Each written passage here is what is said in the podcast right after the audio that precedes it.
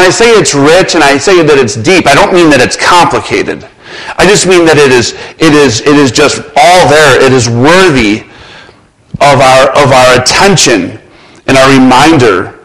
It, it really is set up in two different sections. It's six chapters. The first three chapters uh, talk about the wealth of being a Christian. How many in here are wealthy?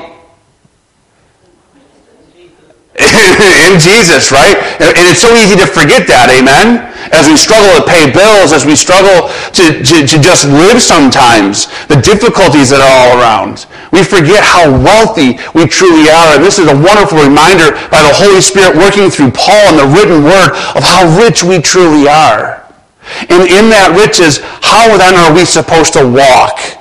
And so Paul talks about in the first three chapters the wealth and the riches of those that are in Christ. And then in the final three chapters, he talks about what that means in application. How then shall we walk? How then shall we live our lives then? Because, because being rich in Christ has a profound effect on how we live. Amen? And so we start out here with, with the first couple of verses in, in, in, the, in Ephesians. And, and it talks about it's uh, Paul. That's the first word, Paul. So again, that's who's writing this book. It's Paul. And we all know him as the Apostle Paul. But we have to understand the scene here that this is Paul who is writing under house arrest in Rome.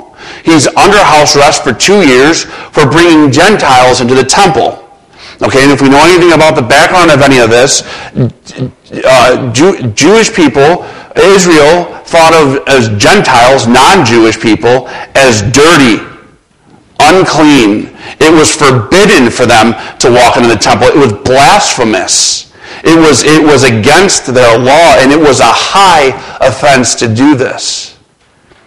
And so, and so Paul does this, and he's, he's now under house arrest.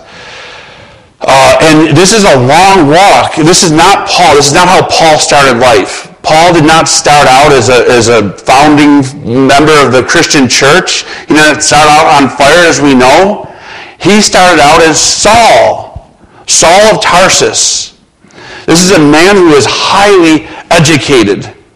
He received his formal education at the feet of Gamaliel, which I just mispronounced, but it doesn't matter. He's a great Jewish uh, uh, teacher, one of the one of the highest. So it's like he went to the highest of the high and sat underneath him as a young man, and he excelled. He excelled at the head of the class. He became a Pharisee. In fact, he refers to himself as the Pharisees of Pharisees. He was a Pharisee that all Pharisees knew.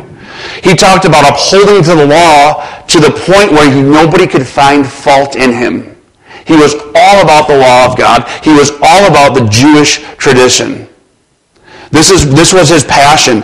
And he was absolutely adamant against anything else hindering that. And of course, Christianity began to grow. It wasn't called Christianity at the time, it was called the Way. And Paul became a heavy persecutor of the Christian church early on. He, he persecuted Christians, he persecuted churches, even to the point where he sought out to have them killed. This was his passion. This is what he was all about. But something happened to Paul or Saul of Tarsus. Something profound happened that we read in the, in the book of Acts. We read that he, he's on his way to Damascus and he, he, is, he is confronted by the risen Jesus Christ. He's confronted by this great light. Now, this isn't a light that any of us have experienced on our earthly or worldly light. This is a, a holy light. This is the same light, the kind of light that, that caused Isaiah to scream, Woe is me, I am undone. It's the same holy light that, that causes John in Revelation in his image of the risen Christ to fall down before Christ is dead. This is a holy light. The radiance of our risen Lord and Savior, Jesus Christ, comes before Saul, stops him in his tracks. And Saul falls off of his horse onto the ground. Who are you? Trembling with everything he has in him. And our risen Lord asks him, Why? Why are you persecuting me? And he called him in that moment out of the darkness and into the light. He made him blind. And he sent somebody then to go heal him, and the scales fell from his eyes, and he began to see. And from that moment on, forever, Saul of Tarsus, or as we know him now as the Apostle Paul, is changed forever. See, there was a call on Paul's life from the Lord. And this is what matters to Paul more than anything else. He starts out by saying, Paul, an apostle of Christ Jesus. This is his forefront. How do you introduce yourself? When you introduce you, what's the most important thing you want somebody to know? That's what you start talking about the soonest. It, this is what I do for a living, or this is the kind of car I drive, or, or this is my, whatever it is. For Paul, the most important thing about him is his call from God. And so he starts that way. He says, I'm an apostle. The word means messenger. There was, there was 12 apostles, and of course, uh, then Paul was added as the 13th apostle. An apostle is somebody who had an eyewitness, had an interaction with the, resur- the resurrected Jesus Christ, and was chosen by God to lay the foundation of the church by preaching, teaching, writing scripture, and it was all accompanied by miracles. We don't have any apostles today. The reason why we don't have apostles today, because the foundation of the church has been laid. We don't need apostles today.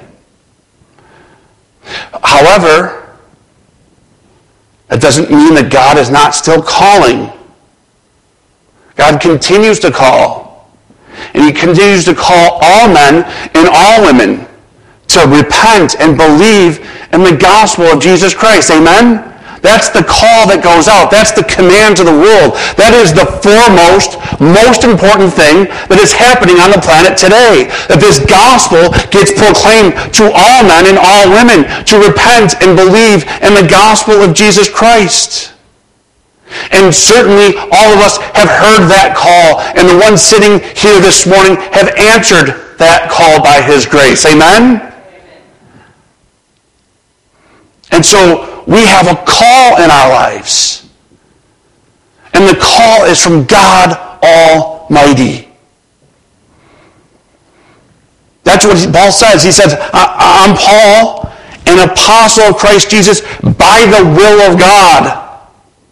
Not by my will. I didn't seek to be an apostle. I didn't seek to be the founder of, of, of, the Christian church. I sought to persecute. I was moving this way. God stopped me and called me this way. I was in the darkness. God stopped me and called me into the light. It's by the will of God. So he writes this letter. See, Paul then went on missionary trips. He just went on missionary trips everywhere he could go, possibly in prayer. He would listen to the Holy Spirit. He would go where he thought the Holy Spirit was leading him to go. And he would go into the synagogues and he would proclaim this gospel. And he would set up churches. And in Acts 19, we read this account of him going to Ephesus. And Ephesus had a little bit going on there. It's helpful if we understand a little bit about Ephesus. Okay, Ephesus is, is uh, uh, it was an important city. It was a huge city. It was actually the third biggest, largest city in the, in the Roman Empire. And it was an extremely important city. Because of where it was located, it was a, it was a commercial, highly commercial, lots of trades, and also lots of immigrants.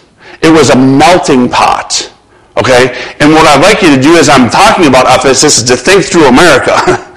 Because really, America and Ephesus have a lot in common. A lot in common.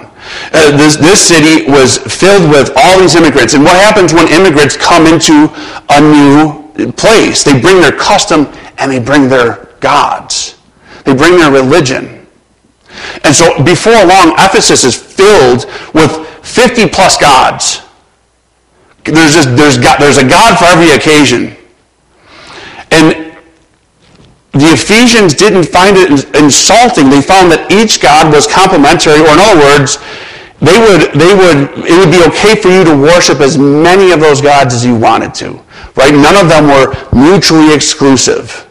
So you could, you could seek to worship any of those gods, as many of them, of them as you wanted to. Now, we have to also understand something that, that, that these gods, these are lowercase g gods, are not gods filled with grace and peace. Gods, these gods are like the gods that we have today that are not the true God, are filled with malice and wrath and you must appease these gods. You must work hard, make sacrifices and work hard so that these gods don't crush you. There was a lot of superstition involved in these gods. There was a lot of dark arts involved with these gods, a lot of magic involved with these gods.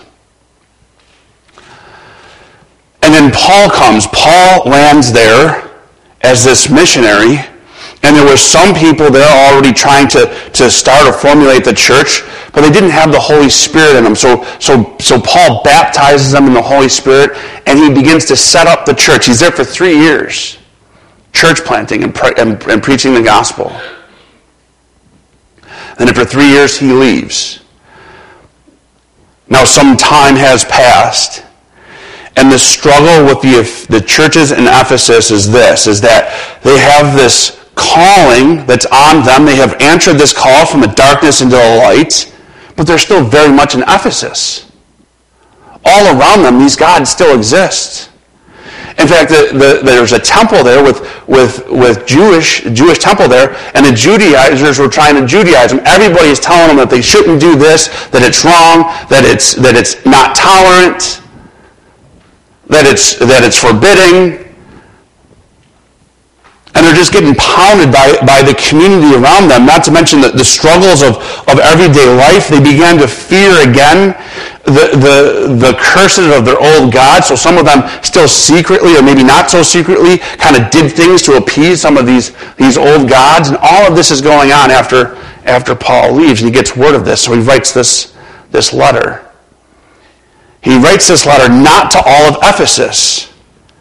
He writes it, it says in verse 2, to the verse 1, to the saints who are in Ephesus. It's to the saints that are in Ephesus. And we have a, a, a popular religious organization that has kind of stolen the word saints and made it something into it's not biblically. Uh, a saint isn't somebody who is extraordinary. A saint isn't somebody who's extra holy or does anything anything more special than the person next to him. A saint is simply one who believes in Jesus Christ. A saint literally it literally means to be set aside by God for God. How many saints do we have in the building this morning? Right? Set aside by God for God. There's this call. Jake I'm setting you aside. I'm taking you out of all of this, and I'm going to set you aside for my use. This is the new call. I'm taking you out of the darkness. I'm calling you out of the darkness and placing this new call of light into your life.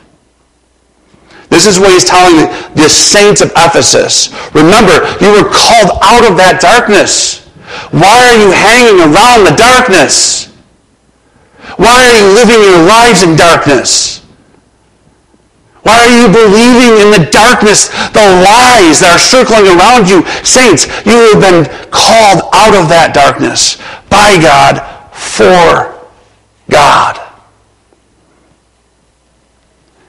And he says to them, you are faithful in Christ Jesus. This isn't again talking about anything that has to do with them or their character. It talks about why they are saints. They are saints through faith in the blood and resurrection of Jesus Christ. They heard the, the cry, right? They heard the gospel. They heard that Jesus come and he lives his perfect life, the Son of Man. And he goes to the cross, sinless. And he dies on that cross to cover the sins, past, present, and future, of anybody who will believe. And he dies on that cross. And he was buried. And then three days later, he resurrected. claiming victory over death and over Satan. Will you have what Jesus Christ has? And they said, yes. Yes, we believe in that. We're putting our faith in that. Because we can't cover our own sin. We can't defeat Satan. We're terrified of death. They answered that call. They put their faith in them. And so they're saints. They're saints.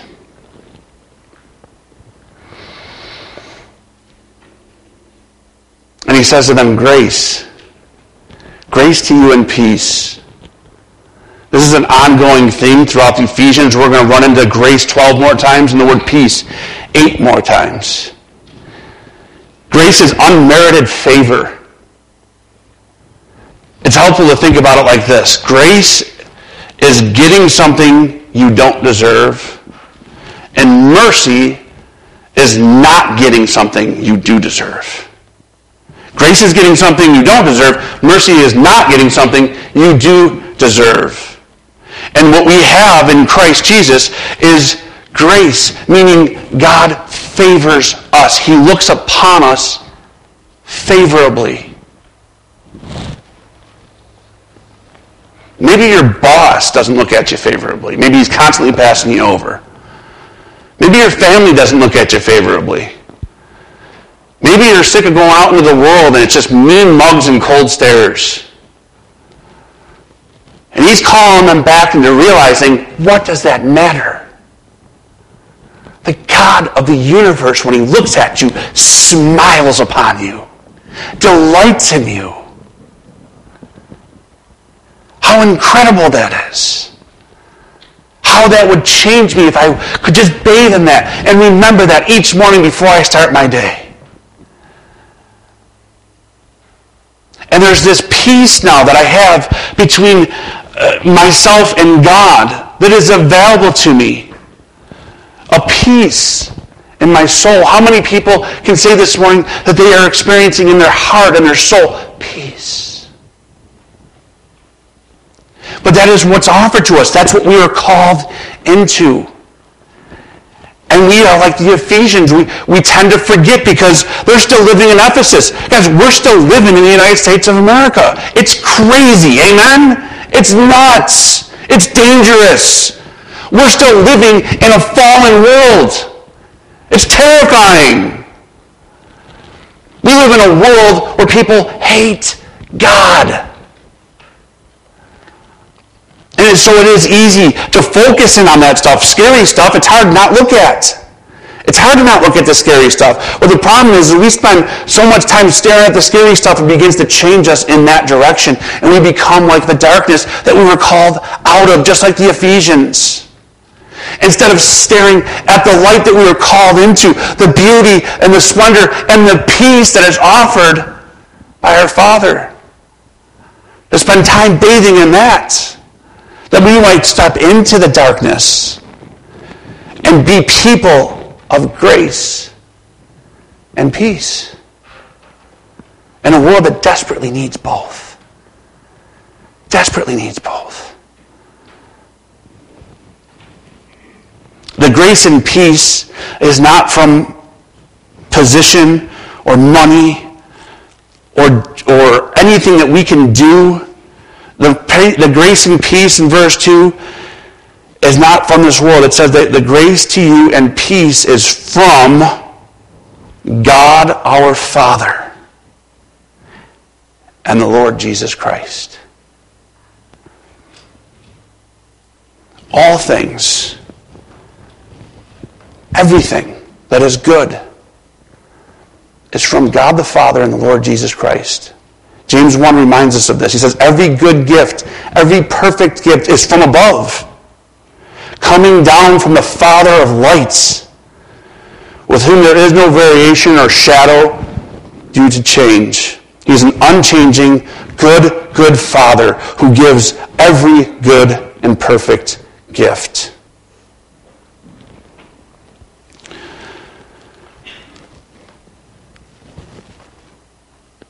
So Paul, the apostle, reminds the people, the saints in Ephesus, he says, listen, I was in darkness and I had this call and my life into light. And now I'm this apostle, and, and my calling is that God is going to use me to continue to call others who are still in darkness into light. That, that's me. And then how about you? He says, You were also in darkness. But you were called into light as well. And the reason you are still in Ephesus, the reason why we are still in the United States of America, the reason why we're still facing all of these things in this world, the, the crass commercial, the materialism, the paganism, the, the, the, the nation which was preoccupied by sex and politics just like Ephesus was, the rejection of the one true God in favor for many made up gods, all of this, we are still here because we are called to lay on that calling to each and every one who is still in darkness to come into the light. To come into the light. This is what we're charged to do. This is what we're still here for. So I ask you this morning, what is more important than your call from God?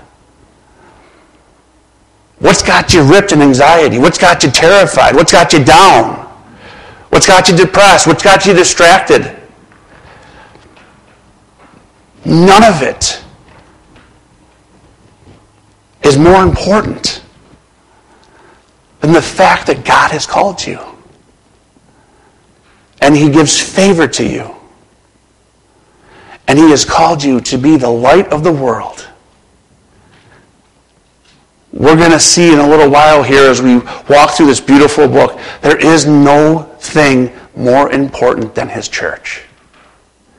This fallen, dark, broken world has one solution. It's His church. It's His church. So not only are we called, we are called to the highest extent, to the greatest purpose, for the greatest glory, by the greatest power. That is who you are.